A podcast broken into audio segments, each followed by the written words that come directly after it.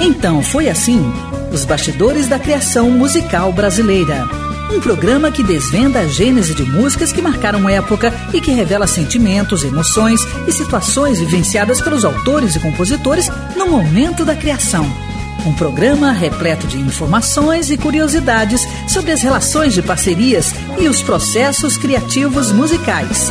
Produção e apresentação, Rui Godinho.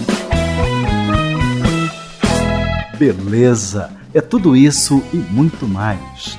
Quero convidar você para sessenta minutos de puro prazer.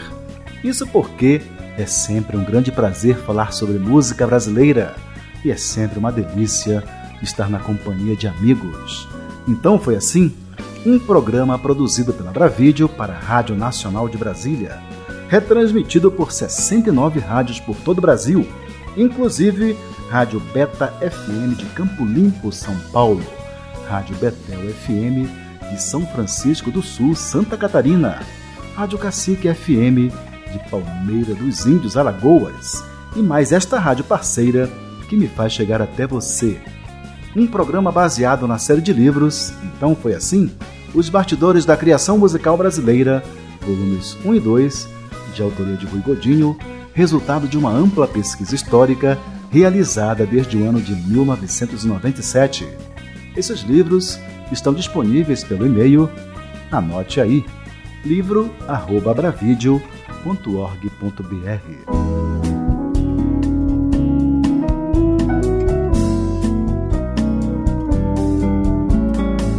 O destaque do programa de hoje é o querido cantor e compositor mineiro Tunai, nascido em Ponte Nova no dia treze de novembro de mil novecentos e cinquenta. Junto com o poeta e compositor carioca Sérgio Natureza, compôs dezenas de sucessos nacionais, dentre eles Frisson, As Aparências Enganam e Sintonia. Mas a música da vez é a emocionante Certas Canções, primeiro fruto de uma desejada parceria de Tunai com o cantor e compositor Milton Nascimento. Certas Canções têm como base de criação dois fortes sentimentos. Primeiro, o desejo de haver composto uma música já feita por outro autor. Segundo, o anseio pela convivência harmônica entre negros e brancos. Certas canções, você lembra? Certas canções que ouço cabem tão dentro de mim. Exatamente no dia vinte de novembro de dois mil e oito, Dia Nacional da Consciência Negra, o cantor e compositor Tunai foi meu anfitrião em uma visita a casa do cantor e compositor Dalto, na praia de Piratininga, em Niterói. Lá batemos um delicioso papo, cheio de revelações importantes para a minha pesquisa. Realmente um dia memorável, pelas novas amizades, pela música e os acessórios degustativos.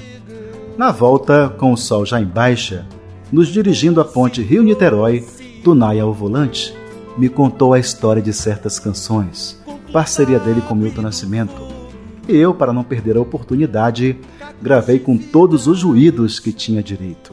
Pois é, mas a história é essa. oitenta, setenta e nove, encontrei com a, com a Elis, ela gravando Essa Mulher. Aí eu encontrei com o Milton no estúdio. A gente ficou muito assim, emocionado, porque eu, eu mais ainda, porque para mim ele dizia tantas coisas assim, maravilhosas, porque eu tive influência muito de Auxiliadora, minha irmã mais velha, que canta igual a Anjão Maria, o João Bosco, que é do meu lado, né?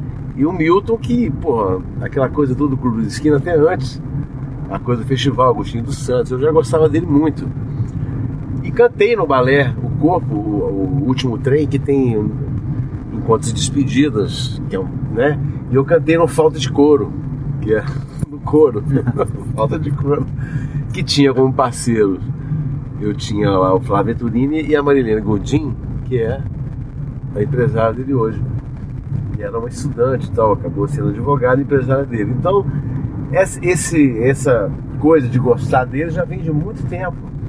Então, fazer uma parceria com ele era tudo que eu queria.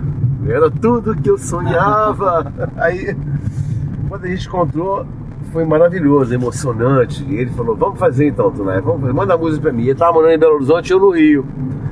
Eu tinha chegado no Rio em dezembro de setenta e oito, isso foi em setenta e nove, segundo semestre, no estúdio lá da, na Transamérica, na Mangueira, e a gente combinou de fazer a música, foi isso. Aí eu mandei a música pra ele, Belo Horizonte, ficou um tempo com ele, que eu não sei precisão assim qual tempo que foi, mas enfim, quando ele me ligou, foi em cima das, exatamente da coisa do apartheid, África do Sul, e ele sentiu uma coisa muito forte com essa coisa dele ser negro no país, assim, né, dessa coisa do racismo, sempre foi uma coisa muito latente, foi uma coisa sempre meio agressiva, as pessoas não aceitavam nos clubes, na minha cidade, por exemplo, é. negro não podia, é uma, uma coisa idiota, mas enfim, não podia entrar, então era uma coisa assim, né, aquela coisa de segregação, de separatista, uma coisa muito negativa, e ele sentiu isso na pele. E quando o, o Paul fez Ebony and Ivory, as teclas negras e bonecas convivem em plena harmonia, o meu piano.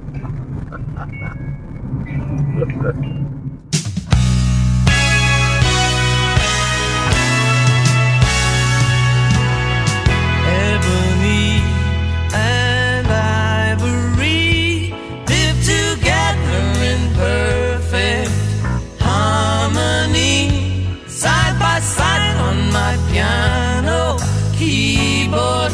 Oh Lord, why?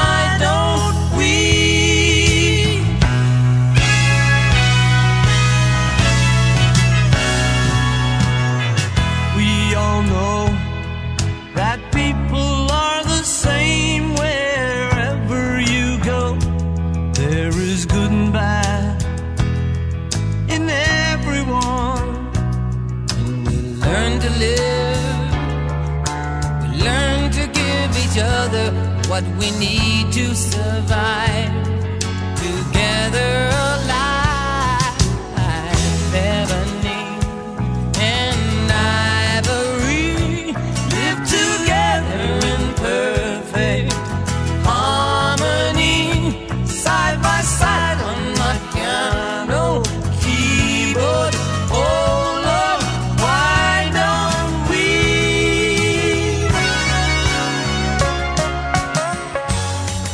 Em tradução literal, a letra significa: ébano e marfim vivem juntos em perfeita harmonia, lado a lado, no teclado do meu piano.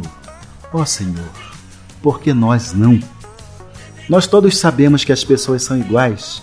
Onde quer que vá, existe o bem e o mal em todos. Aí, quando ele ouviu aquela coisa, Ebony and Ivory live together in perfect harmony, o cara mandou tudo que ele queria. Tudo que ele queria fazer era uma canção que falasse disso, né? Da, da, da convivência do preto e do branco, que era a coisa que ele mais fazia, porque os parceiros dele sempre foram os parceiros maravilhosos. Era o Beto, que era branco, o Toninho, que era branco, depois mais tarde o Wayne Short, que era negro. Enfim, tudo para a alma, tudo para o coração, não é? Então é isso, traduzindo tudo foi isso. Bateu tanto essa música nele, ele ficou tão chapado, que foi o tema da canção, né? Uhum. Então ela, ela traduz tudo assim. Então todo mundo tem uma certa canção na vida, né? Independente de, de se tratar desse ou daquele assunto, porque a música nos remete a um tempo que a gente viveu, né? Eu costumo dizer que, que é a trilha sonora da nossa vida. A música é a trilha sonora. Então, sem dúvida, você se você automaticamente a gente vai para um tempo maravilhoso, né? Quer dizer que o Milton abriu o piano dele e o Paul McCartney fez. O tempo todo as teclas estavam lá, as pretas e as brancas. Ele não e... teve essa ideia antes. Essa foi boa, não é? E ele não teve essa ideia antes, então juntou a fome com a vontade de comer. Aí as pessoas piram mesmo, porque, né, certas questões que ouço cabe também de mim, que perguntar carece, por que não fui eu que fiz? É muito forte. Muito forte, muito lindo, assim, foi muito foi emocionante. Uma pena que Elis não estava mais entre a gente, cara, quando ele gravou. Eu queria tanto que ela... ela ouvisse, visse, né, o, o que, que rolou depois, porque depois foram tantas alegrias, assim, né, com tantas coisas bonitas. Eu tive assim quinze gra- músicas gravadas por ano, assim. Você vai ver aí, eu peguei as músicas mais representativas, Mas é música demais, Rui. Uma atrás da outra. Pá, pá, pá, foi uma porrada de coisa. E ela não estava mais aí, aqui, materialmente, né? Pra, pra ouvir. Milton Nascimento realmente sofreu na pele a discriminação racial. Por toda a infância e juventude, foi privado de frequentar o Clube Literário Recreativo Trespontano. Nem na festa de sua formatura, mesmo sendo orador, Milton pôde participar. Só viria a entrar por uma única vez quando recebeu, junto com Fernando Brant, as homenagens da Prefeitura pelo segundo lugar e o prêmio de melhor intérprete, obtidos no segundo Festival Internacional da Canção, em mil novecentos e sessenta e sete, com a música Travessia, mesmo assim atendendo a um pedido especial de sua mãe, Dona Lília. Então foi assim que nasceu Certas Canções, composição de Tunai e Milton Nascimento, que ouviremos na interpretação dos próprios criadores.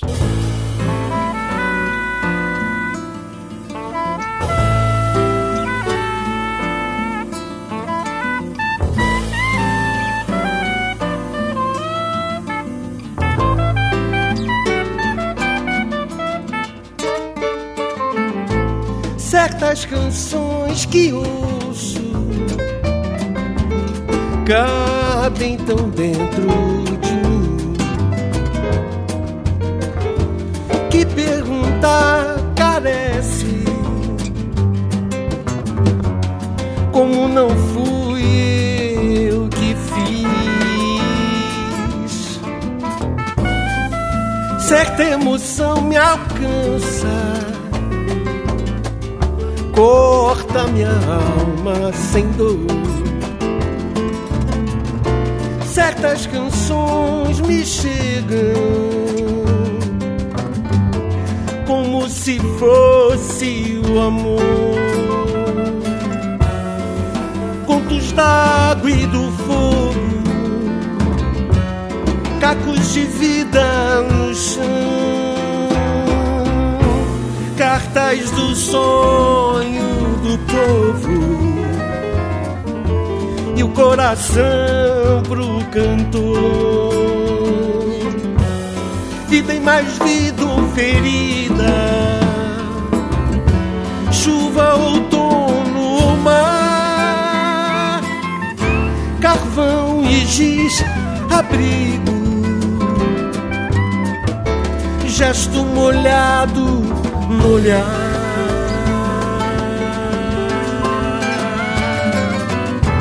Calor que invade, arde, queima, encoraja. Amor que invade, arde, carece de cantar.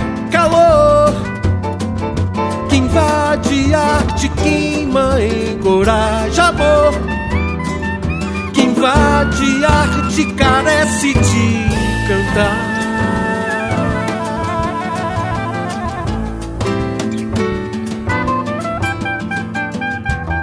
Certa emoção me alcança, corta minha alma sem dor. Certas canções me chegam, oh, oh, como se fosse o amor. Contos d'água e do fogo, cacos de vida no chão, cartas do sonho do povo e o coração pro cantor. Vida e mais vida ou ferida, chuva, outono ou mar, carvão e giz, abrigo, gesto molhado no olhar.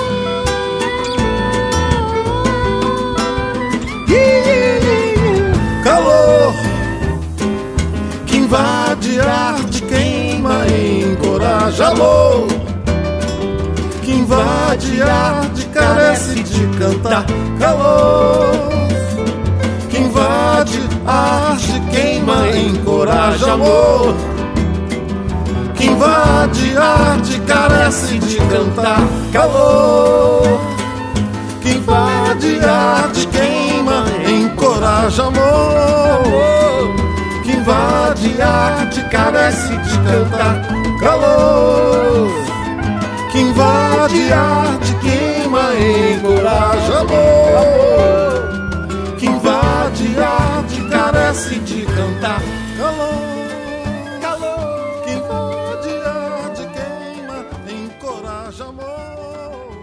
Maravilha! Ouvimos certas canções, composição e interpretação de Milton Nascimento e Tunai. Esta versão está presente no C D Tunai Eternamente, lançado em outubro de dois mil e onze. A história consta com todos os detalhes no volume dois da série Então Foi Assim, Os Bastidores da Criação Musical Brasileira, que está disponível juntamente com o volume um pelo e-mail, anote aí, livro arroba bravídeo ponto org ponto br. Então Foi Assim, Os Bastidores da Criação Musical Brasileira. Quero um barco, meio mar, um meio, não achei, não veio, pra sair do charco feio. As ondas do rádio, o som que marca vidas. Nico Nikolaevski. E eu escutava muito uma rádio de música brega, sertaneja, mas isso que eu estou falando há trinta e cinco anos atrás, né? Então era um outro perfil da, da rádio, né? Mas eu, eu escutava trio Parada Dura e esse tipo de coisa e tal, que tocava e tal. Era uma coisa que eu achava divertido, essa coisa de escutar outros universos, assim, na rádio. Foi super legal, super importante e tal. Rádio, a sua melhor companhia.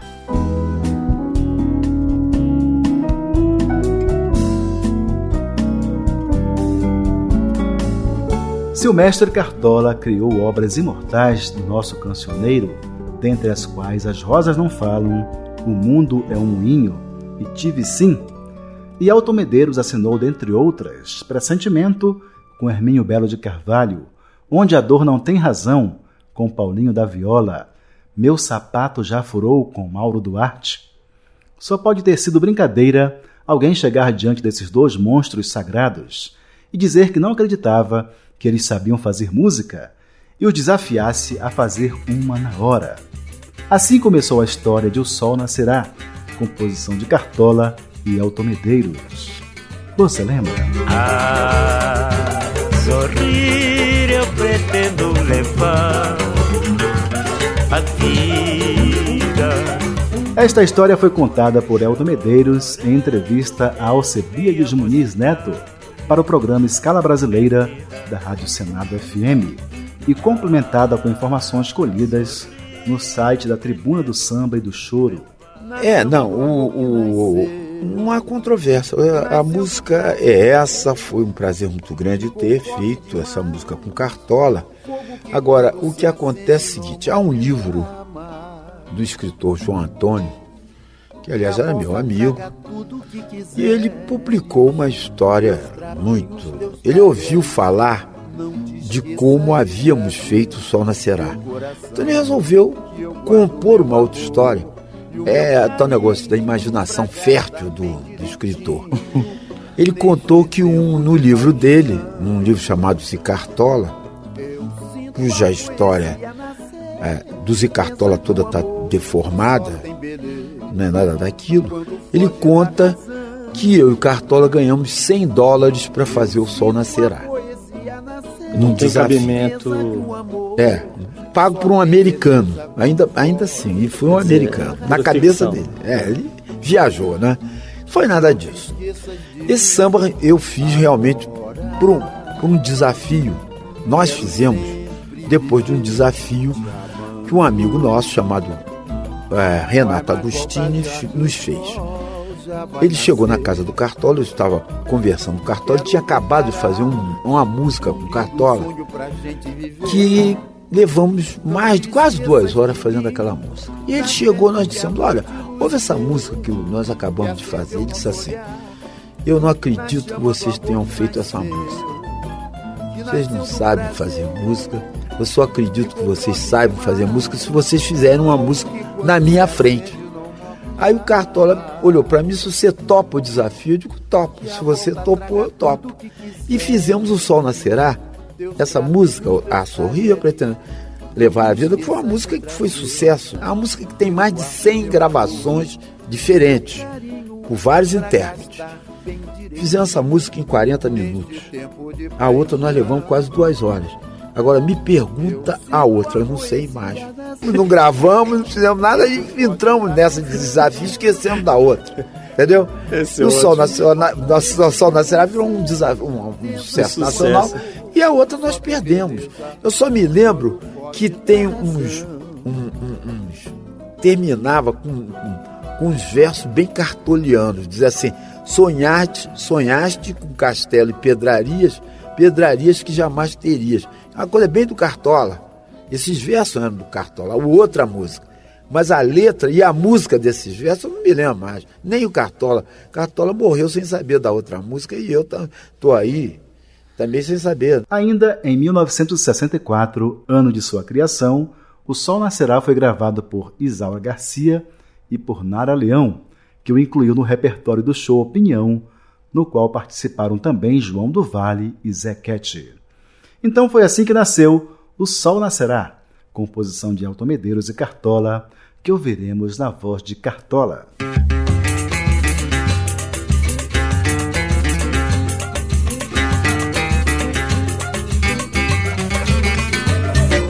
A sorrir eu pretendo levar a vida, pois chorando eu vi a mocidade perdida. A sorrir eu pretendo levar a vida, pois chorando eu vi a mocidade perdida. Fim da tempestade, o sol nascerá. Fim desta saudade, hei de ter outro alguém para amar. A sorrir eu pretendo levar a vida, pois chorando eu vi a mocidade perdida. A sorrir eu pretendo levar a vida, pois chorando eu vi a mocidade. Maravilha!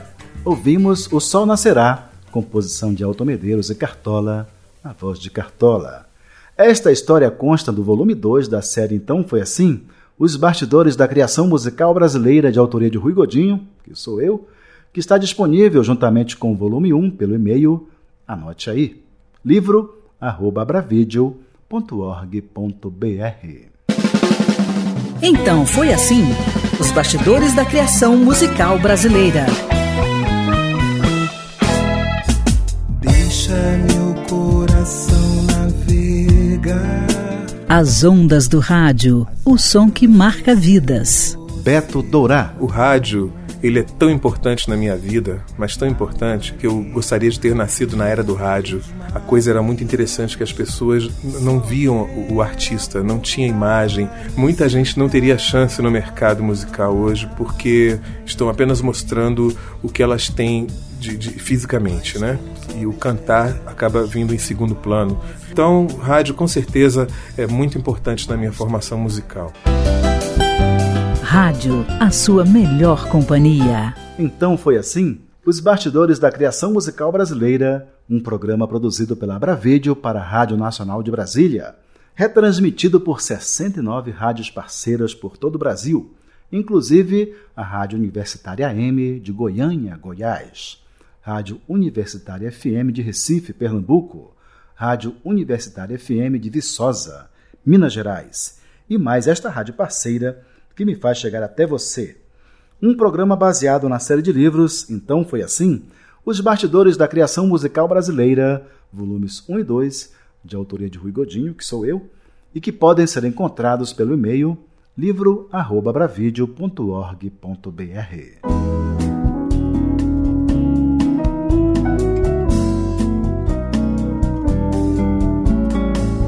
O destaque deste bloco nasceu no Rio de Janeiro, em vinte e quatro de outubro de mil novecentos e sessenta e dois. É um compositor inspiradíssimo, dono de uma voz delicada e bela, e que muito me honra de estar revisitando o programa. É o querido Beto Dourá, que hoje traz a interessante história de segredos, que eu tenho certeza você vai se divertir. Você lembra? Relendo suas cartas percebi que nada foi maior que o teu amor. Eu tive o privilégio de entrevistar o cantor e compositor Beto Dourá em Brasília no dia vinte e seis de agosto de dois mil e onze. Na ocasião, ele fez sua apresentação, falou sobre o dom de compor e ainda me contou a história de segredos. Quem é Beto Dourá? Beto Dourá é um compositor, é um cantautor, né? Eu canto e componho as minhas músicas e interpreto muito de vez em quando alguma coisa que me toca profundamente, mas eu componho e, e canto minhas músicas é, desde de, do início da minha carreira, quando eu, da carreira não, da, mi, da minha relação com a música, que é por volta dos meus quinze anos, quando aconteceu de eu começar a tocar violão e, e, e ouvir coisas e me interessar por, por por escrever alguma coisa e participar de festivais de música. Então, é por aí.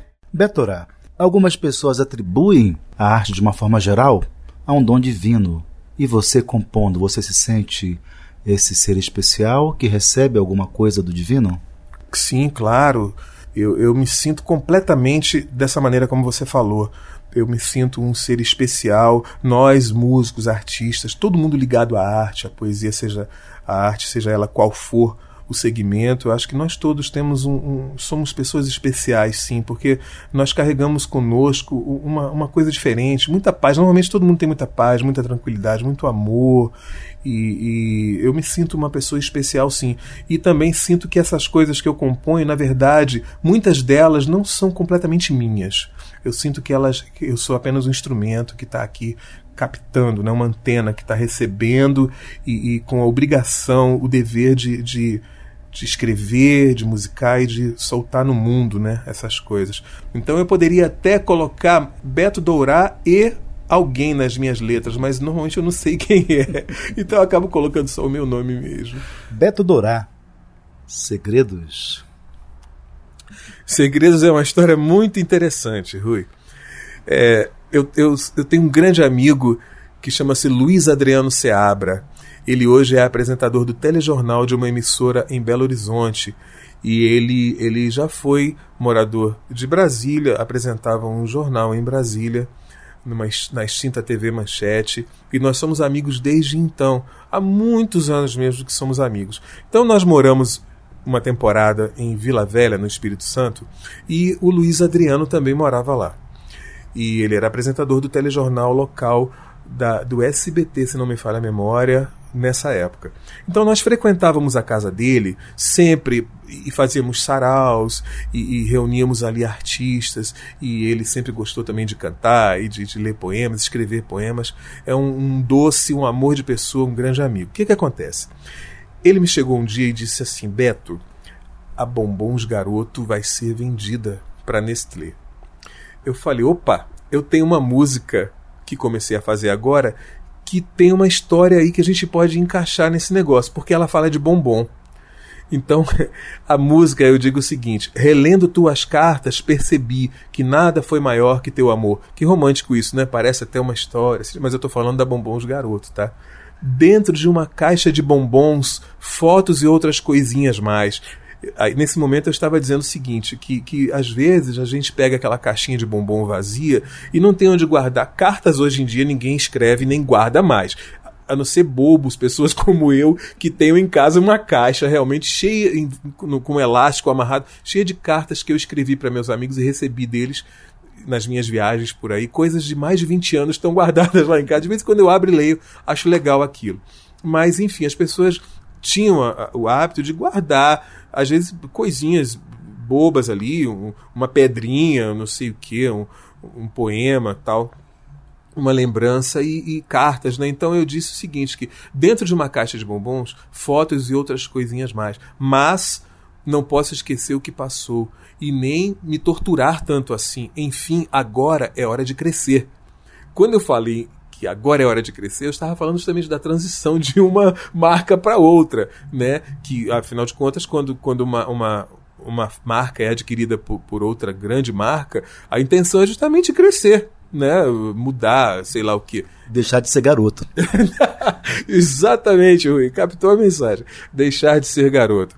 E, então, é, essa música também, nós tínhamos um, um clipe para ela que a intenção era prepararmos isso tudo, gravarmos esse videoclipe e mandarmos para Bombons Garoto, para Nestlé, no caso, que, que eu estou fazendo aqui o um merchandising das duas marcas, né? Depois você edita e corta, se for o caso, mas... É, não estou ganhando nada para falar delas, mas a história eu preciso contar.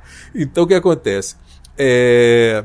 A, a, a, a Nestlé, é, mudando para ela, né, a, a marca Garoto, então viria ali uma outra caixa, um, um outro formato, um outro desenho e tal. Então nós prepararíamos um videoclipe contando uma historinha bonita, onde viria ali uma imagem antiga, em, em preto e branco, envelhecida, de uma senhora, uma velhinha, entrando num quarto assim muito bonito, sentando na cama dela, pegando uma caixa de bombons, daquelas antigas que nós tínhamos, aquelas antigas que nós tínhamos a intenção de buscar no museu da fábrica, porque a fábrica da Garoto, uma das fábricas, é lá em Vila Velha, e a gente na rua sente o cheiro de chocolate. Então tudo isso foi motivo para fazer esse negócio, essa história.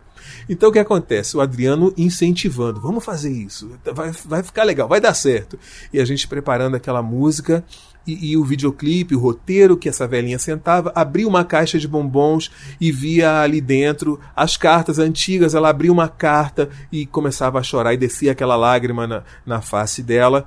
E aí, então, nesse momento, quando, a, quando eu cantava essa parte da música, mas não posso viver do que passou e nem me torturar tanto assim. Enfim, agora é hora de crescer. Nesse momento, a, a imagem se transformaria numa imagem atual, com um colorido maravilhoso, uma criança muito bonitinha, serelepe, entrando no quarto dela, cheio de cores e tal, e ela pegaria uma caixa de bombons, e no momento que ela fosse abrir, aquele suspense ali dentro, os bombons da Nestlé, né? Essa era a ideia.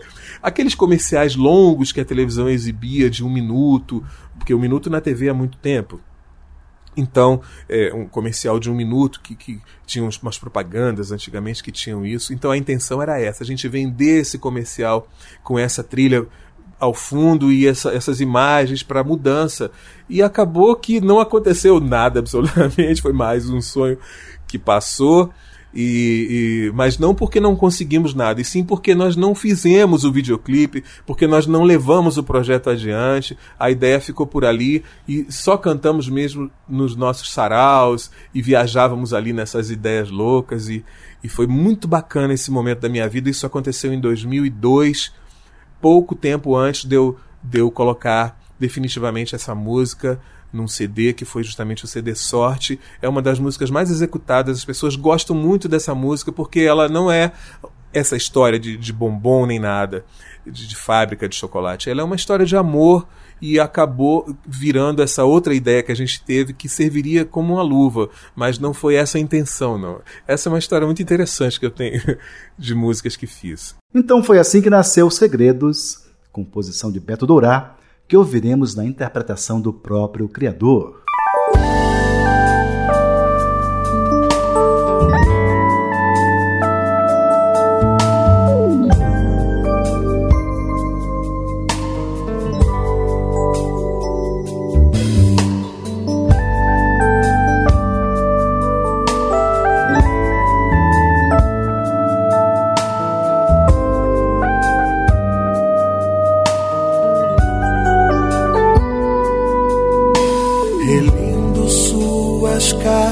Percebi que nada foi maior que o teu amor.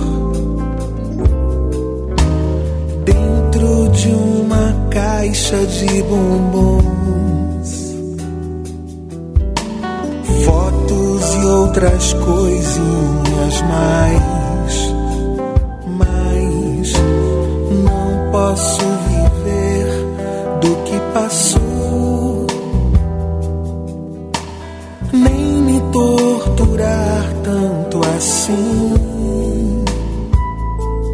Enfim, agora é hora de crescer.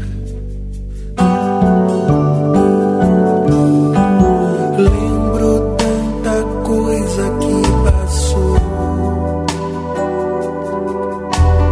cacos de um vaso que quebrou, sonhos espalhados pelo chão, e as marcas de um amor que não vingou. Mas eu não posso viver do que passou e nem me torturar tanto assim. Enfim, agora é hora de crer.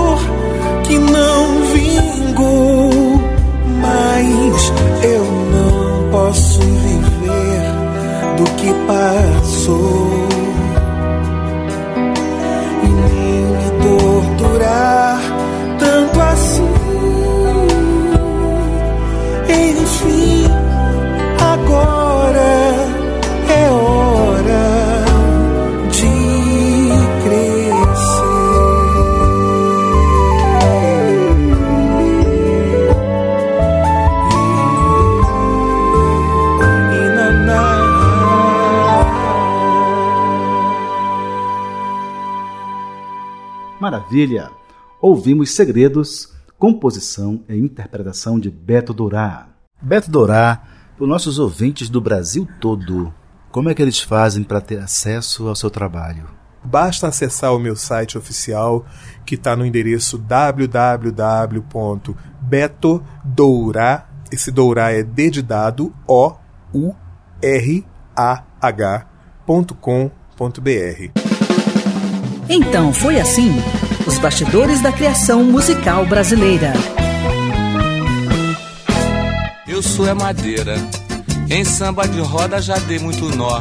As ondas do rádio, o som que marca vidas. Eugênio Monteiro. Então, o rádio foi fundamental na minha formação, no, no conhecimento maior do Brasil, etcétera. Aqueles programas matinais que falavam do interior, que, que traziam para a cidade um pouco do espírito do campo, né?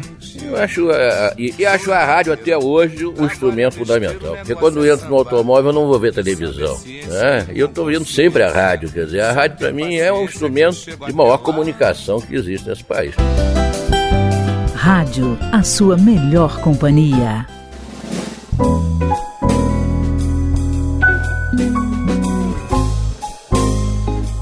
O programa desvenda agora a curiosa história do choro Doce de Coco, melodia de Jacó do Bandolim, que recebeu duas letras em épocas distintas e que também ficou bastante conhecida na versão instrumental.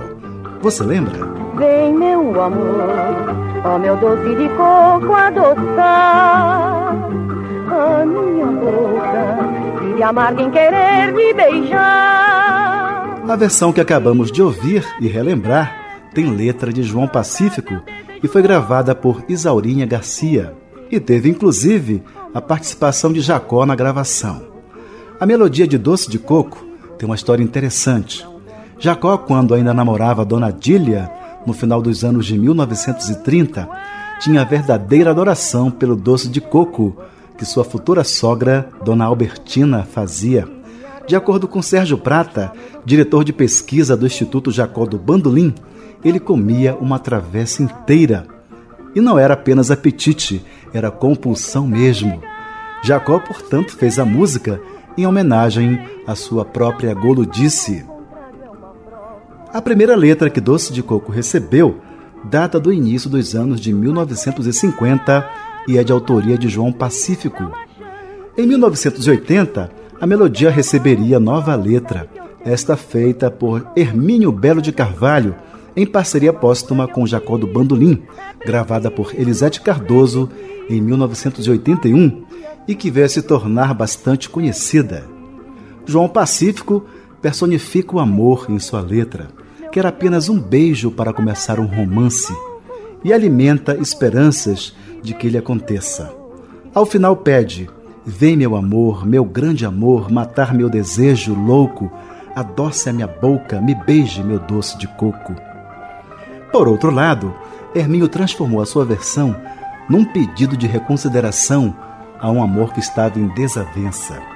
Por ele se assujeita a ser pisado, escorraçado. Diz ele: se o problema é pedir, implorar, vem aqui, fica aqui, pisa aqui neste meu coração, que é só teu, todinho teu, o escorraça e faz dele gato e sapato. Hermínio termina a letra também chamando o seu amor de doce de coco, mas o compara a um esparadrapo. Doce de coco, meu bom bocado, meu mau pedaço de fato, és um esparadrapo que não desgrudou de mim.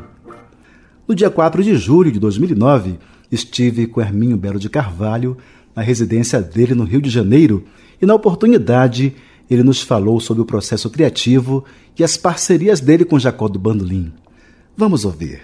Não tem uma fórmula, não, não tem uma coisa assim, é dessa forma do outro, de outra, não tem, não existe isso. Trabalha, eu, pelo menos, trabalho com, sabe, sobretudo eu gosto de trabalhar junto com meu parceiro. Adoro quando a música nasce junto com ele, com o violão dele, sabe? Que ele cantando, ele compondo comigo e eu letrando. Também acontece de ah, tá, tá aí a internet, né, companheiro? Sim. Você manda por e-mail a, a poesia e o cara manda um, lá a resposta. Estou começando a fazer assim, o que, que você acha? Ainda, para mim, o melhor contrato é o humano. Você tá perto, tá junto, tá fazendo junto, elaborando junto. Esse é o processo que eu mais gosto. Mas reconheço que isso, a vida tornou um pouco mais difícil, né? É, hoje em dia trabalha com... sob encomenda também. Não, se bem que sob encomenda eu não trabalho muito, não. Assim, ah, pedir uma música assim para mim, não sei fazer, não sei. Até já fiz, eu acho, mas não, não dá muito certo na minha cabeça. Se for comercial, não é comigo. É. Então, o calor humano é fundamental, né, Hermínio, para para fazer a composição, né? Para mim é, porque eu sou humano, para mim, o olhar, essa a sensação de você estar fazendo junto e de repente vem, um, vem a novidade de um verso que você modifica na hora. Ah, vamos, olha, repara só, vamos voltar essa, vamos fazer, vamos fazer de novo isso aí. Que tal botar essa palavra? Olha, vamos modificar essa nota aí. A gente, a gente opina, sabe, um para o outro. Isso é muito bom. Isso que eu posso fazer. Claro que cada, é, cada parceiro é um processo, né? Quer dizer, como é que eu, se eu puder dizer assim, com o Pixinguinha, por exemplo, eu trabalhei junto e também, tipo assim, mandar uma letra para ele, ele fazer e ele, e ele, e ele fazer melodia. Maurício Tapajós era, pelo contrário, era uma, um tipo de fazer uma coisa assim, permanentemente... É, ele se encontrava e era uma explosão, né? de, de, de, de criatividade, que é muito parecido com o que hoje eu faço com o Vidal Assis. Com o Martinho, é, também mandar a letra, ele manda, que a gente retoca aqui e ali, mas sai. É, que outro exemplo que eu tenho? Um sericosta, com quem eu não trabalho mais, não sei se que eu, mas eu me lembro que eu fiz uma letra que a Teresa Aragão, né, que era aquela minha nossa amiga querida e de Betânia, pegou a letra e levou para a Sueli. Chegou nos cariocas, eu letrei, perdi a letra, a Gal queria gravar e, de repente, eu não tinha letra para mostrar para ela, e o Sérgio Cabral tinha guardado a letra. Então, são muitos processos em que elas se confundem, os processos se confundem. Então, é, é diferente, cada, cada parceiro é uma, uma novidade, né? Uma caixinha uma de Pandora. As músicas que você colocou letras para Jacó do Bandolim, né, que foi Doce de Coco e Noites Cariocas. É, não, é diferente. O Jacó tinha falecido já, e, e, e eu coloquei mais no Benzinho também. Tem um Benzinho que eu fiz a letra também. Foram coisas que nasceram assim, de repente, a saudade dele. E nunca tive a oportunidade, na época, de, de... Não tinha feito ainda, claro, a música, a letra. Eu mostrei para ele. Então, são, são parcerias, da minha parte, assim, que são... Uma, é, são parcerias póstumas, né? Então foi assim que nasceu Doce de Coco, de Jacó do Bandolim, que vamos ouvir um trecho de cada uma das duas versões e fazer as devidas comparações. Na versão de João Pacífico, a interpretação é de Isaurinha Garcia, em gravação de mil novecentos e cinquenta e um. Participação de Jacó do Bandolim. Na versão de Hermínio Belo de Carvalho, a interpretação fica por conta de Zezé Gonzaga, em gravação de dois mil e dois. Participação de Pedro Amorim no bandolim.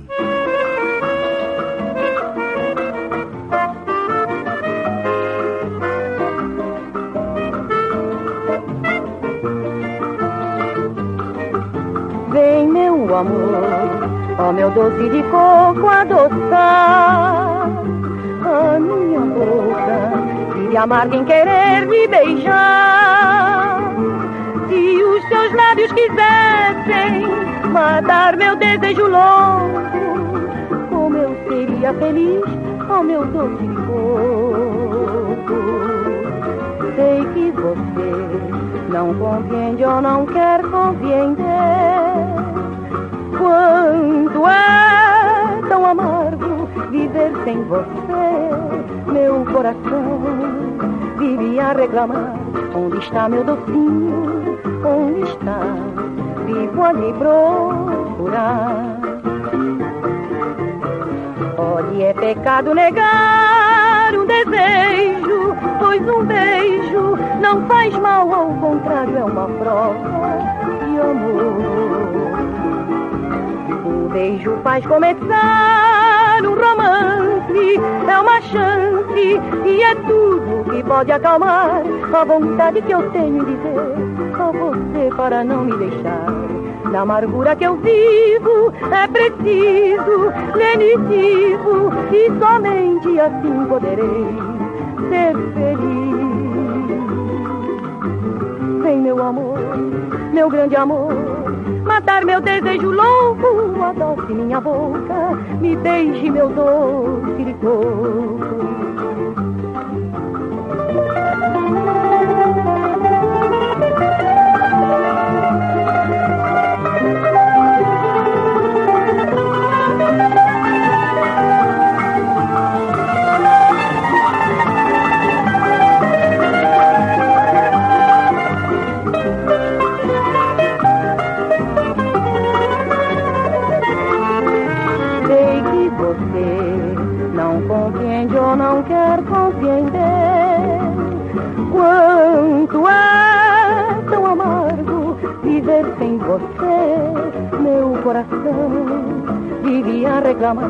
Onde está meu docinho? Onde está? Vivo a te procurar.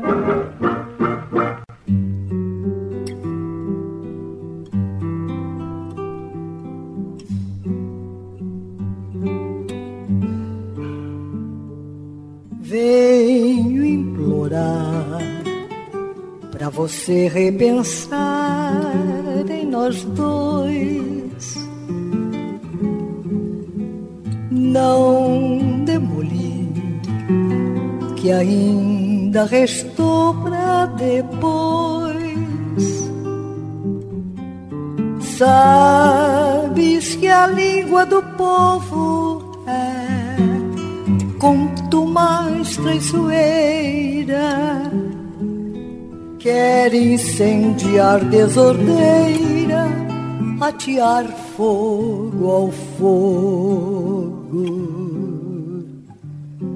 Tu sabes bem quantas portas tem meu coração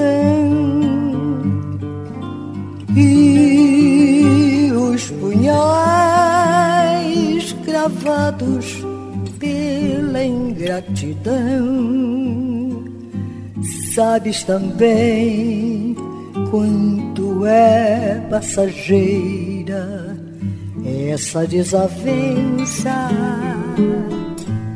Não distrates o amor.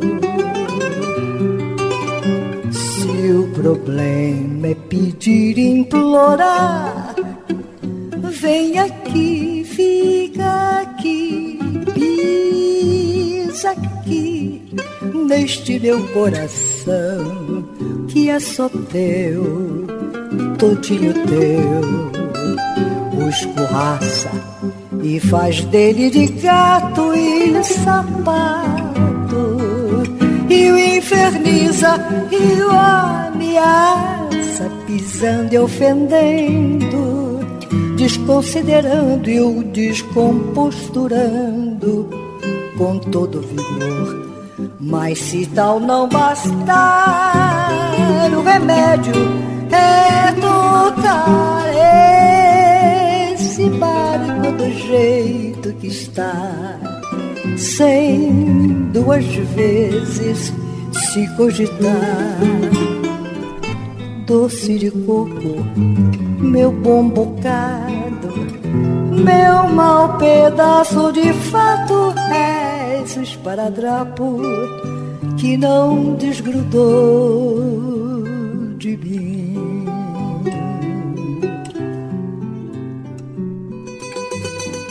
Maravilha!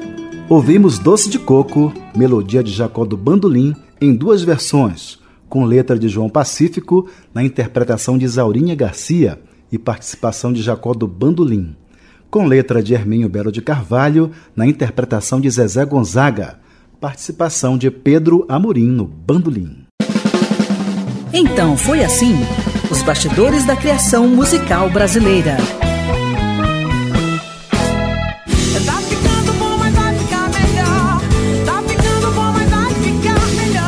É isso mesmo, como bem diz a cantora e compositora Helen Oléria, tá ficando bom, mas vai ficar melhor.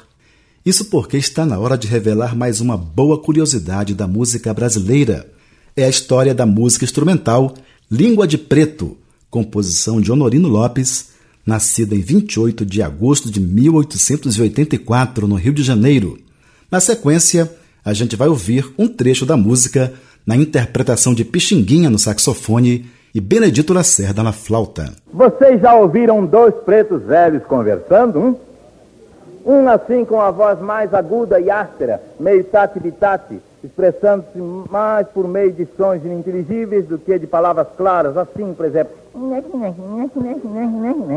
E o outro com o mesmo processo de fala, mas aí de voz grave, bitonal, cheia de inflexões cantantes, assim. Bem, reparem se a voz do primeiro preto não fica bem imitada por esses sons que o Benedito vai tirar da sua flauta.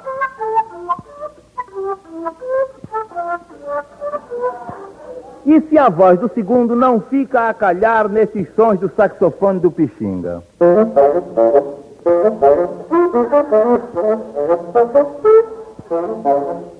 Bem, aqui está um choro em que ambos vão ter a oportunidade de dialogar à moda dos pretos velhos. O autor do choro, o saudoso pianista Honorino Lopes, quando escreveu, teve a intenção de que a música reproduzisse a fala cassange dos negros velhos, tanto que lhe deu um título bem adequado, Língua de Preto. Vocês, ouvintes, agora entendam essa conversa de Benedito e Pixinguinha falando em língua de preto. Hum?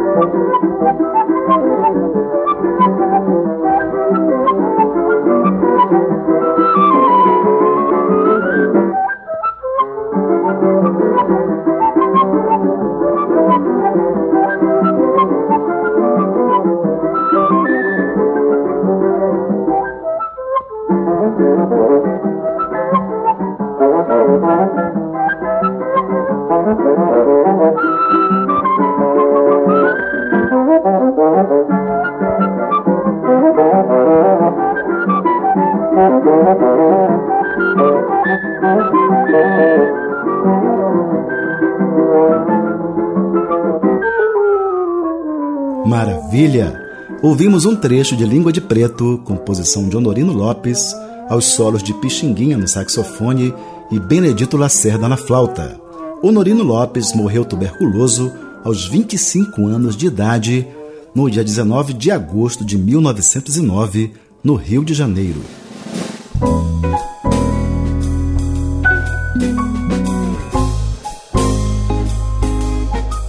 Pois é, subiu a placa de um minuto. Nosso tempo está acabando. Hoje ficamos por aqui, mas eu quero confirmar desde já um novo e prazeroso encontro para a próxima semana, neste mesmo horário. Aproveite e convide os amigos para este momento de prazer radiofônico.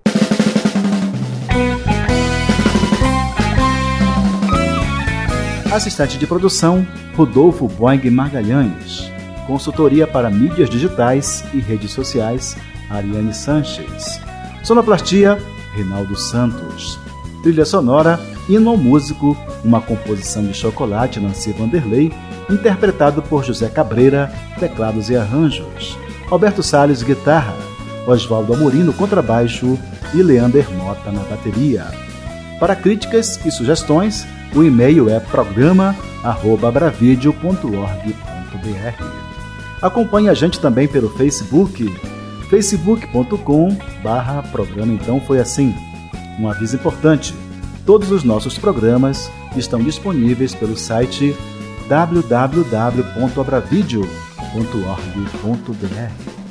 Agradeço pelo carinho e pela atenção. Um abraço de luz. Até lá.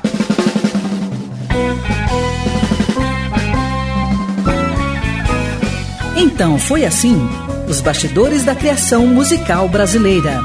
Um programa que desvenda a gênese de músicas que marcaram época e que revela sentimentos, emoções e situações vivenciadas pelos autores e compositores no momento da criação.